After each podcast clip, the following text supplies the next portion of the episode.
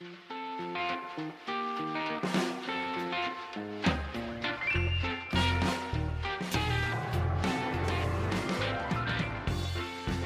everyone, and welcome to our second episode of Globally Lit, a podcast on international literature and translation brought to you by the Cheuse Center for International Writers and Books Across Borders. My name is Matthew Davis. I'm the founder and director of the Cheuse Center here at George Mason University.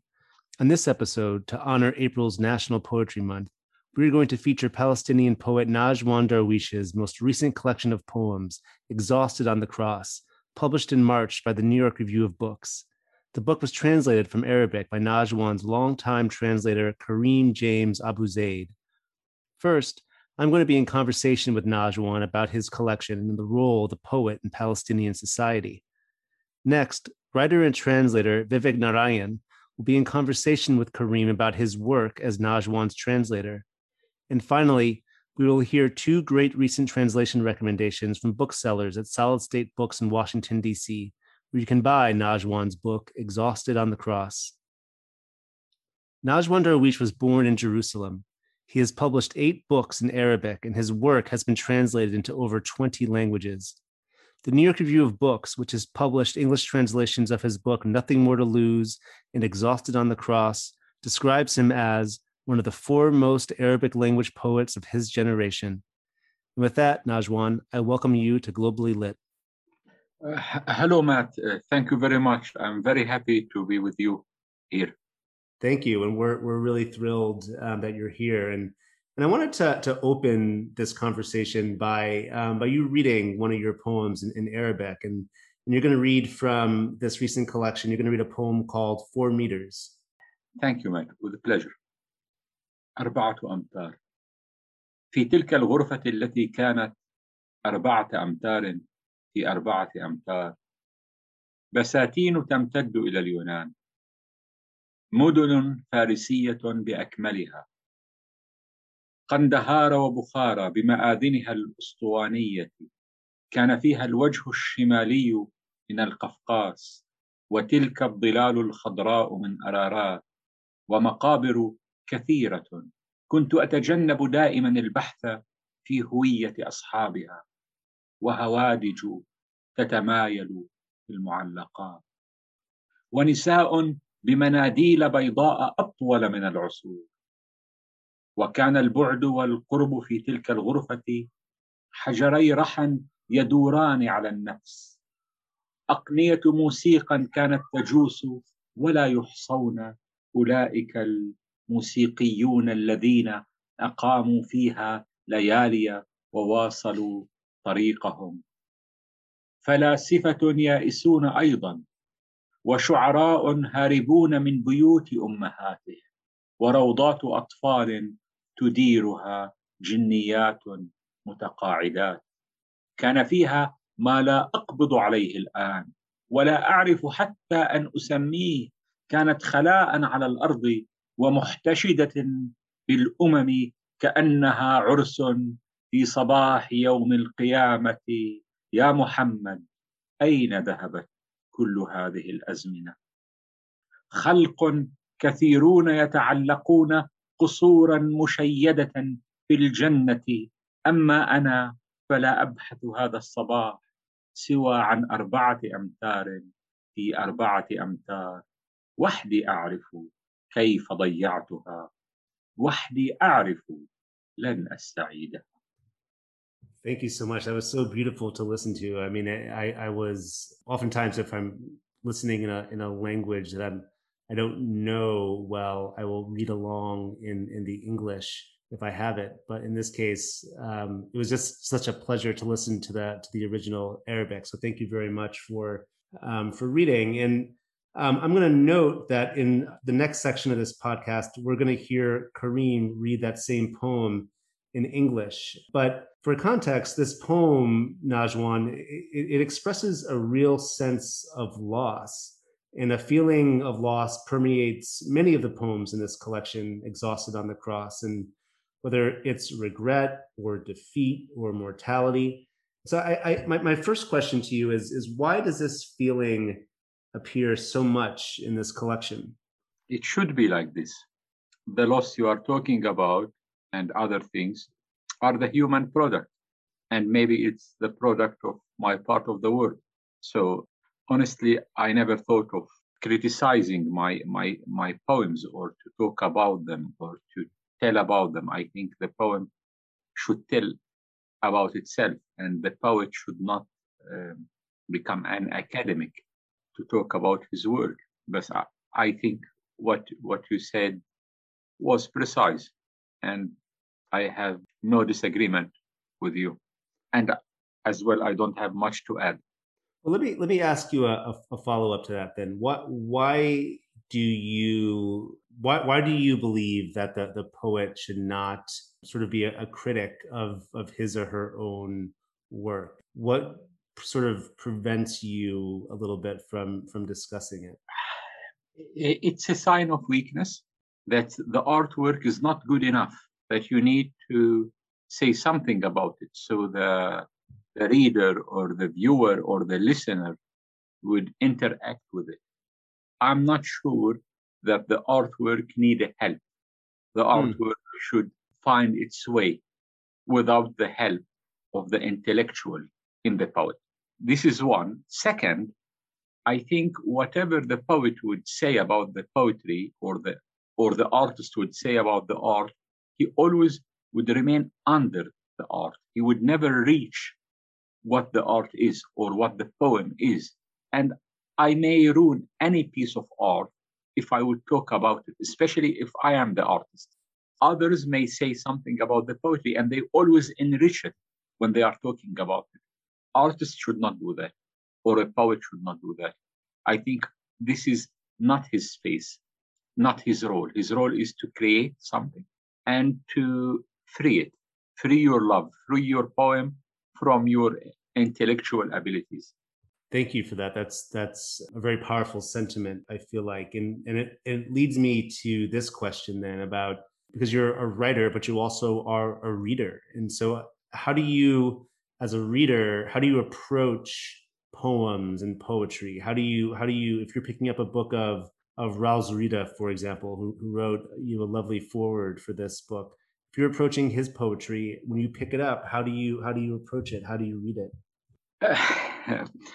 A poet before being a poet you are a reader before that and after that. And if you would give me two choices to be a poet or to be a reader i would choose to be a reader being the reader is the real joy and i am thankful to all the poets i read in my life and i think i am what i read i am all the poets i read and I admire. So this is one. You mentioned Raul Zurita. I wouldn't uh, find the words to describe how much I love his poetry and how much I uh, admire him. And he's a uh, he's from my family, the poetic family. If I would have a poetic family, if a poet would have a family, he would be my family. Uh, and he's a great poet. I advise anyone to grab any text by Raul Zurita. He's the the cream of Latin American poetry. Latin, I love Latin American poetry, and there is a lot of wonderful poets in Latin America, and the work of Raul is on the top of that.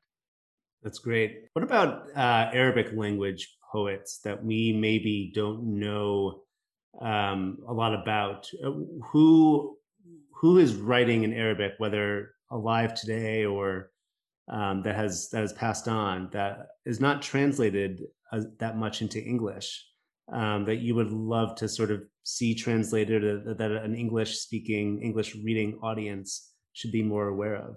There is like 2,000 years of, po- of Arabic poetry deserve to be translated and deserve to be read. Uh, unfortunately, very, very few of Arabic poetry is translated. I would say Arabic poetry in general is untranslated to English and to other languages for different reasons.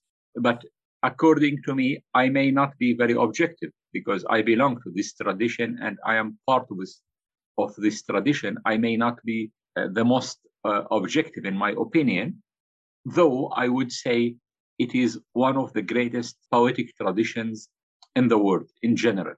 And the Arabic tradition is very influential. it influenced the all the neighbors around us. The Indian traditions, the Persian traditions, the Turkish traditions, even the Western traditions, they all influenced by Arabic poetry. And if you don't know Arabic poetry, you don't know much about the poetry of the world. What is the role of the of the poet and the poetry in in, in Arab society and uh, specifically Palestinian society? I mean, you you it's you mentioned the influence of, of Arabic poetry on international, on worldwide poetry. But what about in, in society? What is the role of, of the poet in a poetry? Because I, I do think it's very different in the Arab world, and in particular in the, the Palestinian world, than it, than it is in, in the United States, for example. I think this is a kind of um, Western imaginary, Western imaginary that Arabic poetry or the poetry in Arabic society has a better role because much people would come to a poetry evening. There is this image. I'm not sure about it. I'm not sure that we do have, or that poets in the Arab world do have a role. By um, I think social media took all the roles from from poetry and from other arts and other forms. Even it took the role of struggle. Our strugglers nowadays they struggle through social media not in reality or not through reality. The role of poetry in the arab world and everywhere it's a historical role.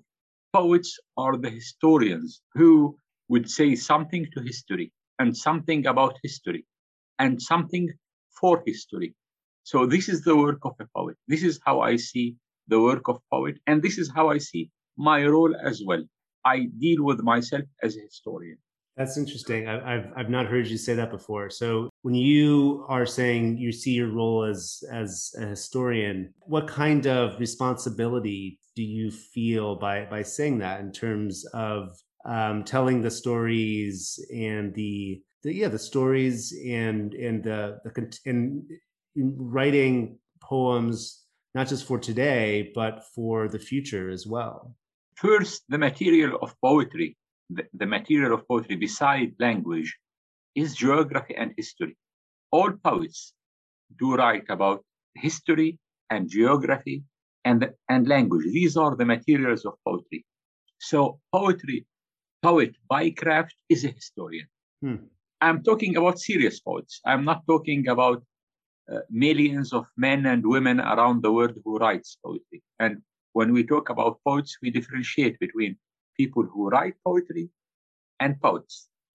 Yeah. These are two different things. So poets are historian by craft. They know history. They have something to say to the history or to correct in history. They have their neglected histories they want to highlight and they leave something for history. Till today, we still reading Homeros, Imr al-Qais, all the great poets of history, we still read them because they left something to us. That's great. Thank you so much for, for sharing that. I, I, I really love that thought. I'm going to read, Najwana, uh, one of the, the briefer poems in this collection called A, a Question. I'm going to read it in English and then ask you a, a question about the, the poem. It's called A Question. If you are not, then who is?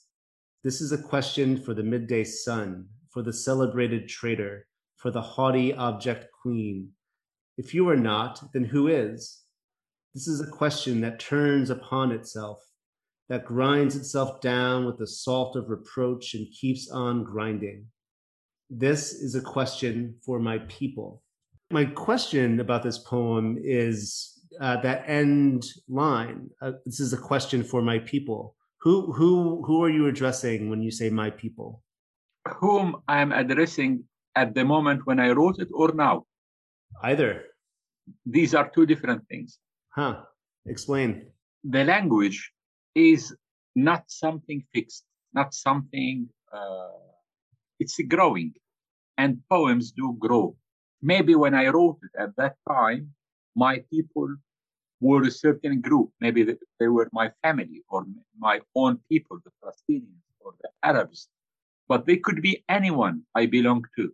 So uh, maybe the, the listener now, the one who may listen to our conversation, they could be my people at the moment.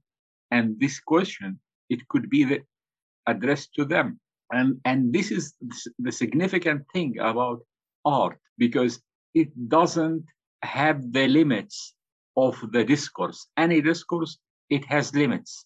Art does not have limits and poems do grow up and they do enter their own transformations and do change and do, do become better or become worse. And this is the magic i would say of uh, of poetry and this is how poetry can survive and live through times and ages and generations because yeah. it can address the question to uh, to different uh, to different people. So there isn't my people. My people are a continuous transformation.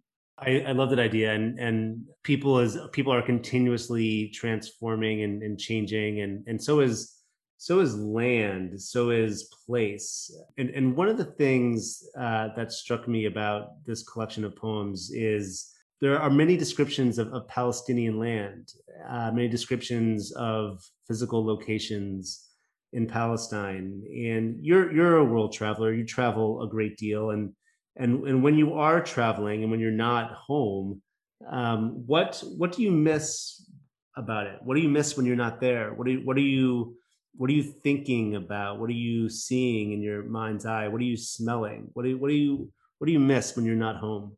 Two things. I miss very much the spring. Whenever uh, a spring is coming and i am not there i feel sad. I want to be part of the spring every year. Of course i am you would be in, a, in also in other great lands and great countries and being beloved by your surrounding, but missing the spring in Palestine always something touches me when when I do that. The other thing I miss being in Palestine when there is aggression. The worst thing for me being outside the country when there is when there is a certain aggression on my people, like uh, bombing, like so I, I it's the hardest thing for me to be uh, uh, outside when such things happening. Yeah. When there's massacres happening and I am not there, I wouldn't sleep, and I would keep in nightmares all the time. I would bear it more when I am there. When I am there, whatever would happen, I can't stand it. But I can't stand it when I'm outside. This is what I'm missing. The best, which is the spring, and the worst, which is the massacres and the aggressions and the atrocities of uh, colonialism in Palestine. Yeah. Well, thank you for being being so honest about about that. And we're in we're in springtime now, and you're talking about you can bear a massacre better when you're when you're there. And you know the the title of your newest collection is is exhausted on on the cross, and you know the cross that um, you know that that's a very big metaphor for what people can bear. And so you know, Najwan, I, I really want to want to thank you for for being um, for joining us today at, at, at, Globally Lit. We really appreciate it, um, and I want to encourage all of you listening to uh, please purchase "Exhausted on the Cross." You can buy it through Solid State Books' website in Washington D.C. But Najwan, thank you so much for for joining us. I really appreciate it. Thank you very much, dear Matt.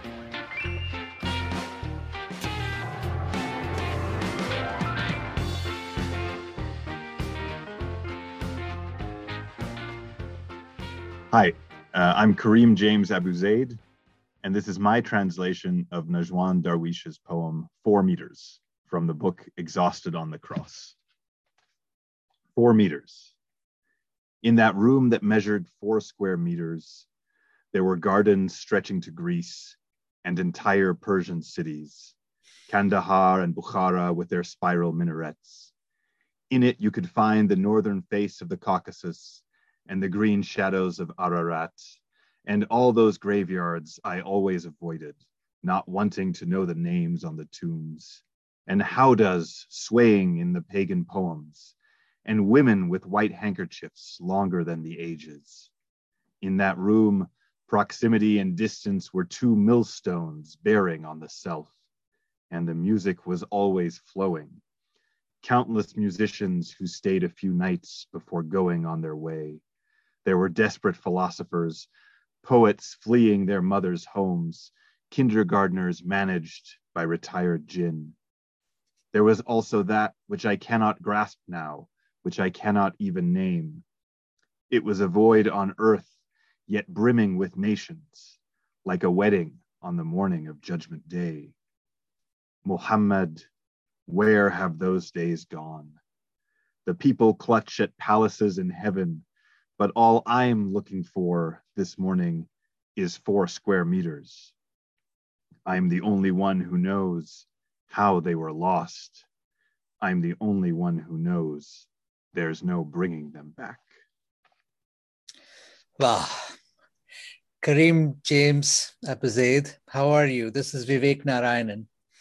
Good morning. Good.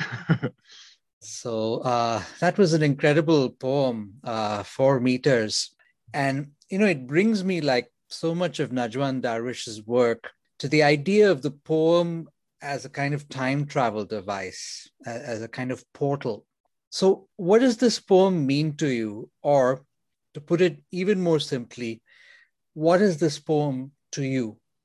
Well, you know, obviously there's a lot of ways it could be read, and so I don't want to limit it to, to any one interpretation, uh, including mine. I'm not sure if I have uh, just one for it, but what I I can say what resonates with me about it, and that's you know in this new book, uh, "Exhausted on the Cross," there's uh, there's a, a lot of the poems feel very claustrophobic. Um, there's a sense of claustrophobia and sort of weariness in a lot of them. Uh, but this one here is obviously much more expansive. You know, you mentioned the time traveling and and uh, there is claustrophobia, right? Four square meters obviously is a very tiny space. Uh, I when I was 18, I had an apartment that was eight square meters, and uh, it was if I laid down, nobody else could come in. You know, that, that was all the space so there's that but there's also this this sort of immense expansiveness um, not only in terms of geographies but but as you mentioned also in terms of time right in in, in a fairly short poem it's just one page um, you know we move backwards to the pre-islamic period uh, which is you know probably sixth century sixth century ad and then we move all the way forward to judgment day. So uh, that that expansiveness really resonates with me you know in tension with the claustrophobia of the space. And then you know also there's this deep sense of loss in the poem. And i'm not going to try to interpret what exactly that means but certainly loss comes up a lot in najwan darwish's poetry you know the title of his first collection in english was nothing more to lose you know so um, i think that's all i'll say on that one hmm how would you describe the taste of Najwan Darwish's poetry to someone who has never tasted it before? Uh, you know, I would say it's bitter and it's sweet, uh, if we're going to use the taste metaphor. Um, it's there's a lot of variety. Sometimes the poems are more personal. Um, sometimes they're more political, overtly. Uh, sometimes they're more spiritual, um, and often it's a combination of these and many other facets. So, and, and he has, Najwan also has a really great sense of humor, quite amazing sense of humor. Anyone who knows him personally knows this. And that, that shines through in his poetry. Uh, but I would say it's, it's kind of a dark, it's a dark humor. There's a bit of, you know, it's a bit of a black humor. And uh, sometimes it's a bit like, you know, maybe uh, the movie Doctor Strangelove, probably more often it's closer to Fargo. Uh, it's it's uh, dark humor that's rooted in in some harsh realities. So that's I guess that's how I would say it in just a few words. Describe his poetry in just a few words. Hmm. So with a poet who is at once so clear and so elusive, um, what kinds of questions and clarifications did you find yourself asking him as a translator. And since you know a poem needs to keep its secrets a poem needs to stay hermetic uh, did he resist those questions?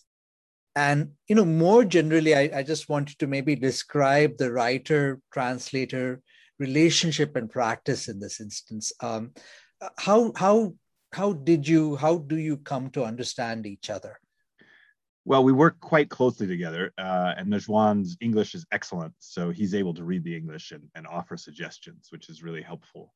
Um, in terms of the questions, for me, I always feel like I need to have a clear sense of a poem, a clear interpretation, or maybe not interpretation, but a clear idea of what is most important in each poem in order to translate it. Um, sometimes that might be an emotion, sometimes it might be an image, sometimes it may be an interpretation, uh, a specific interpretation, though that, that latter one is not so often the case. In terms of the questions I ask him, um, in, Najwan has a huge breadth of knowledge, and he's always delving into new geographies and new histories. And so, just to give an example, right now, uh, Turkey and Central Asia have been coming up a lot in his in his more recent work um, since this latest book, and those are geographies I'm not very familiar with. So I might ask him background questions about certain references in the poems, or sometimes how he views particular historical events. So right now I'm translating a series of poems that have the Council of Chalcedon as their backdrop, and that was a meeting of, of uh, about 500 church bishops in Turkey in the fifth century AD. And so uh, with there, I might ask him how he views that particular event and its aftermaths, what it means to him. And sometimes I may ask him about the emotions behind a particular text, um, if they're not clear to me. So those, it's not that I usually ask him what exactly does this poem mean, but there there may be emotions around certain references and stuff like that that I can hone in on that help me uh, figure out how to do it in English. Hmm, it's it's fascinating, and and you know, it reminds me that uh, you know translation is probably uh, the deepest form of reading that one can uh, do, and so so as a deep reader of Najwan's work, what would you say is one aspect of his uh, poetry that would most unsettle perceptions in the West about what contemporary Arabic poetry is? And I'm going to tack on a couple of other questions there, but which is which is I want you to be able to give us a scene of the sense of the scene in contemporary Arabic poetry. Uh, I know it's a it's a vast, it's not even mm. a hmm. scene; it's a vast terrain moving across multiple countries. But um, you know, just a sense of it and its relationship to the multiple millennia long history of poetry in Arabic, which is a resource that it seems like uh, contemporary poets writing in Arabic are continually drawing on. Well, you know, I think what I feel like the maybe one of the perceptions in the West about Arabic poetry, certainly Palestinian poetry, is that it's all going to be political, and so that uh, that's not the case with Najwan's poems. There's and and often when the political is there, it's very subtle. Sometimes it's more overt, but very often it's subtle, and sometimes it's hard to read it into it at all. You know, it's a little bit of a stretch. So that's something I think that would defy expectations. Also, his sense of humor in the face of very sort of harsh political realities. And then frequently, when the political is there, it's not what people would expect. So, in his first collection, there's a poem called Identity Card. And there's a line in there where he says it's a, another expansive poem. It's actually quite close to four meters, I think. It has a lot of resonances with that poem.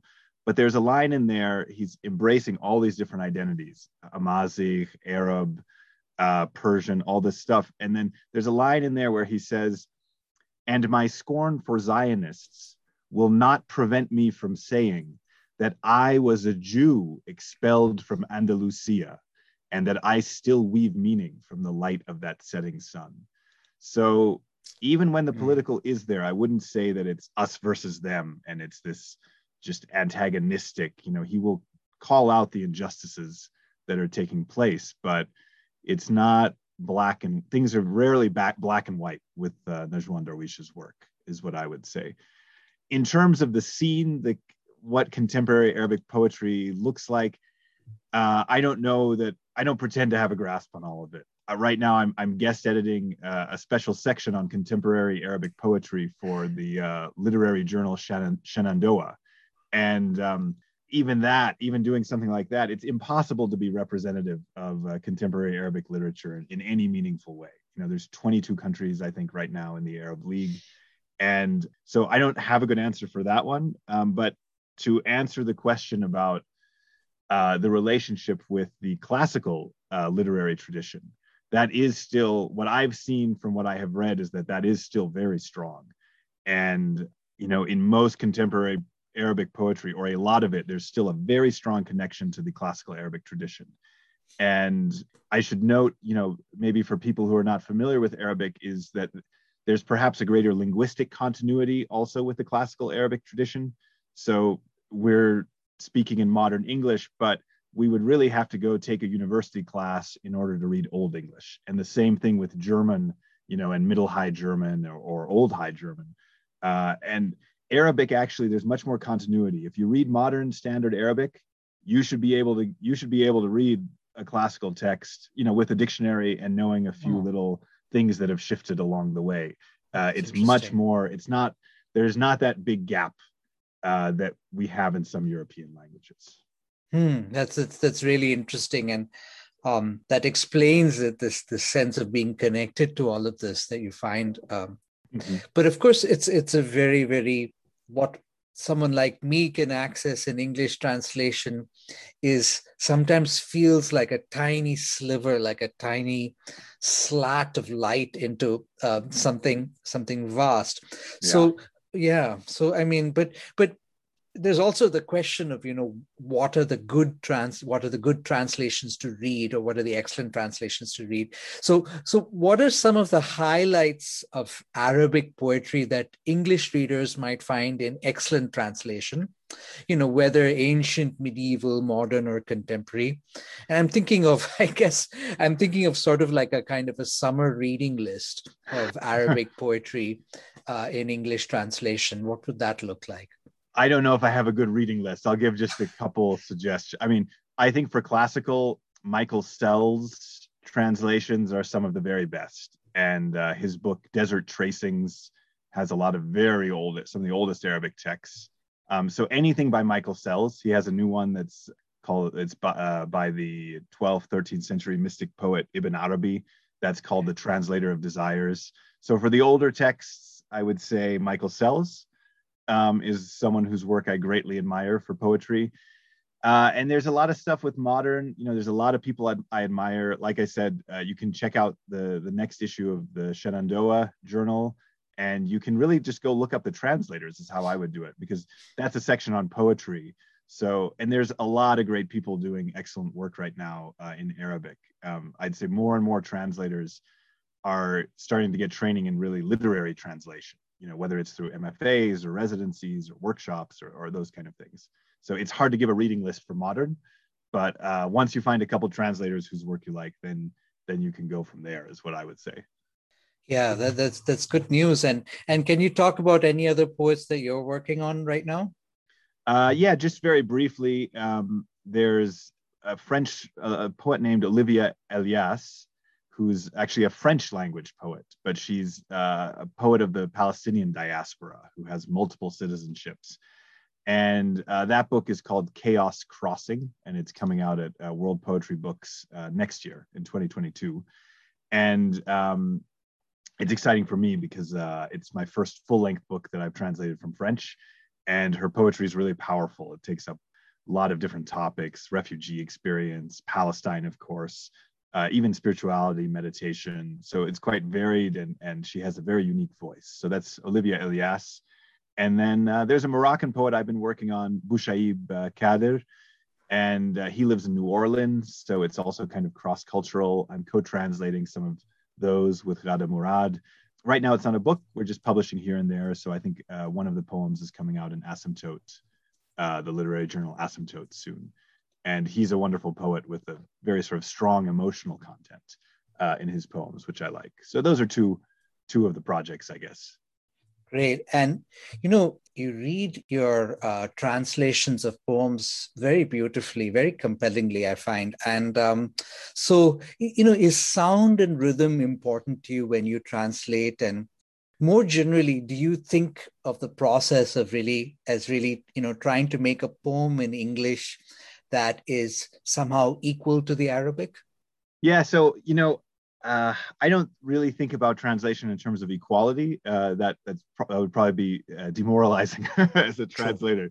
Okay. Uh, but but it's a good question, and I, I mean, I guess I do approach it though. I do approach that aspect. I do think musicality is very important, and one thing I do a lot of is reading the Arabic out loud and then reading the English out loud, and I will say there are some translations, it does happen sometimes, where the English sounds a lot like the Arabic, even in terms of the rhythm, and, and almost where it mm. echoes the Arabic in a certain way. Mm. And uh, I just give a very short example of this. uh, from Najwan's first book. I didn't even realize that this had happened kind of in English until I saw it in a review. Um, but he has this the second poem called Jerusalem from his first book, Nothing More to Lose. I'm just going to read a couple lines.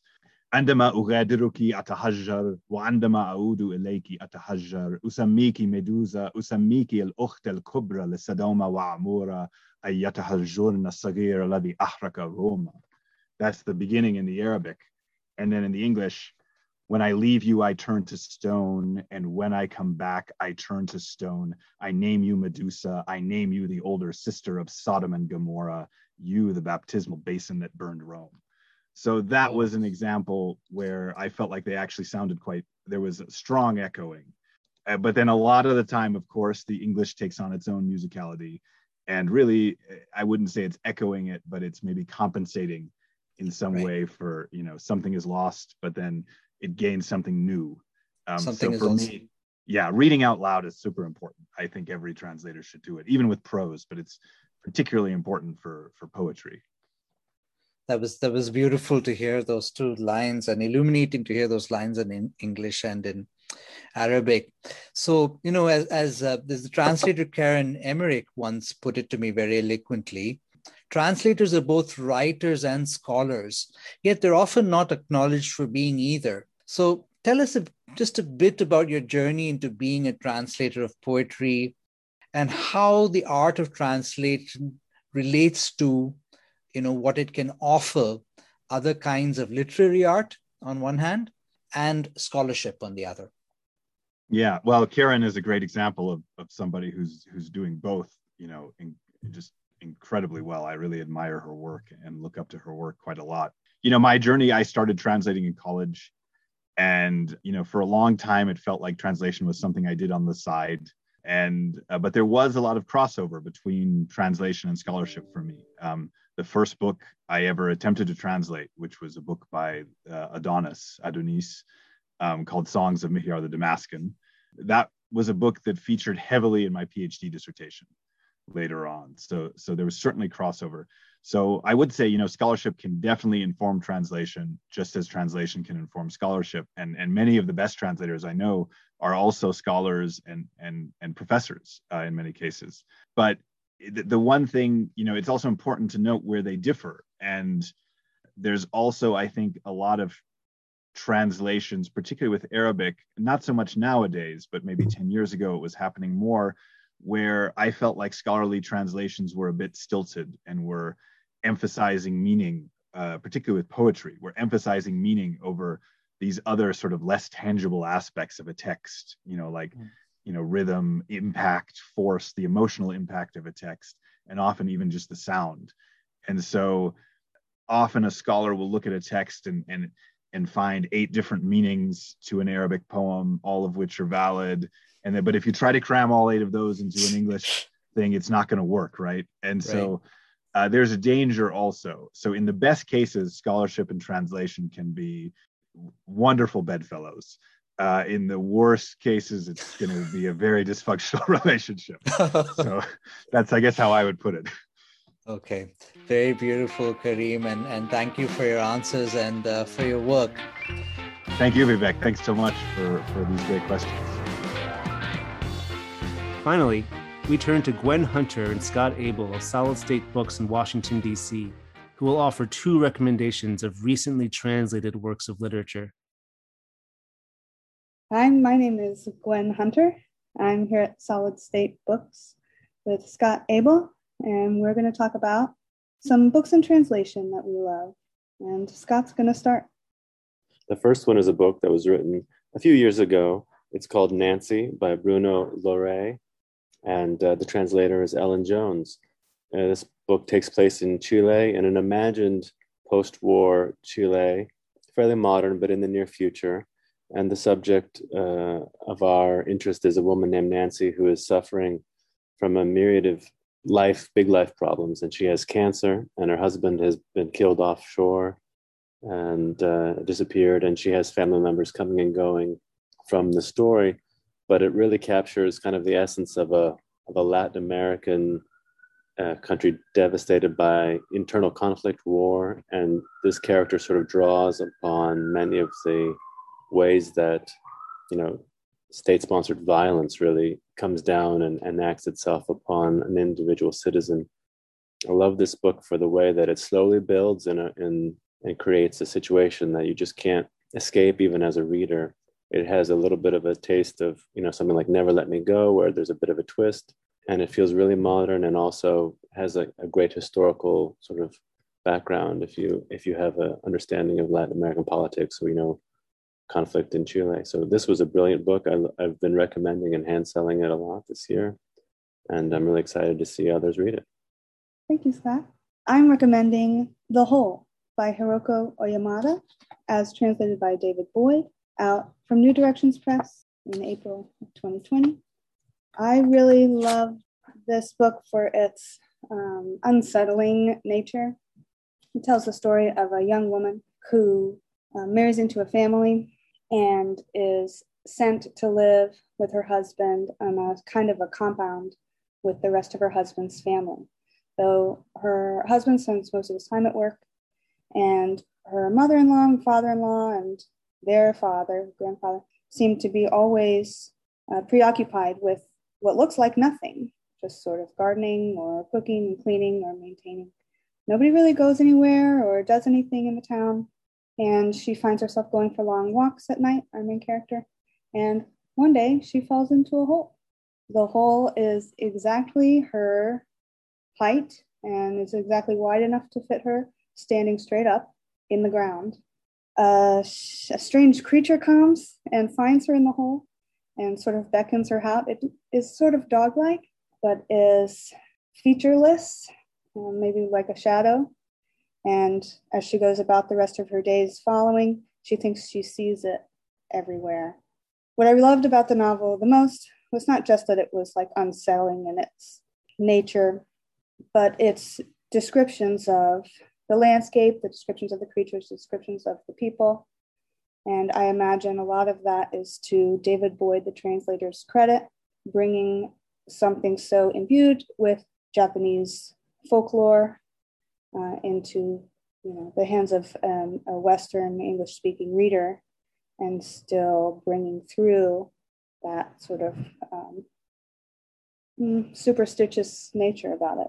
It's very good, a little creepy, and actually in the end very uplifting. It's fantastic. We're really glad to uh, be a part of the Globally Lit series, and had a good time making these recommendations for you. Again, we're Solid State Books. Thanks so much. Thank you. We'll see you again next time. That wraps up our episode of Globally Lit, a podcast. Thanks to Najwan, Kareem, Vivek, Scott, and Gwen for participating in this second episode. A very special thanks to Susie Rigdon at Fall for the Book and Watershed Lit at George Mason University. Globally Lit is part of the Watershed Lit podcast network, and Susie is our editor and sound engineer. And thanks, of course, to Anna Thorne at Books Across Borders. Remember to buy the books we featured today at Solid State Books in Washington, D.C. at solidstatebooksdc.com. Thanks to all of you for listening.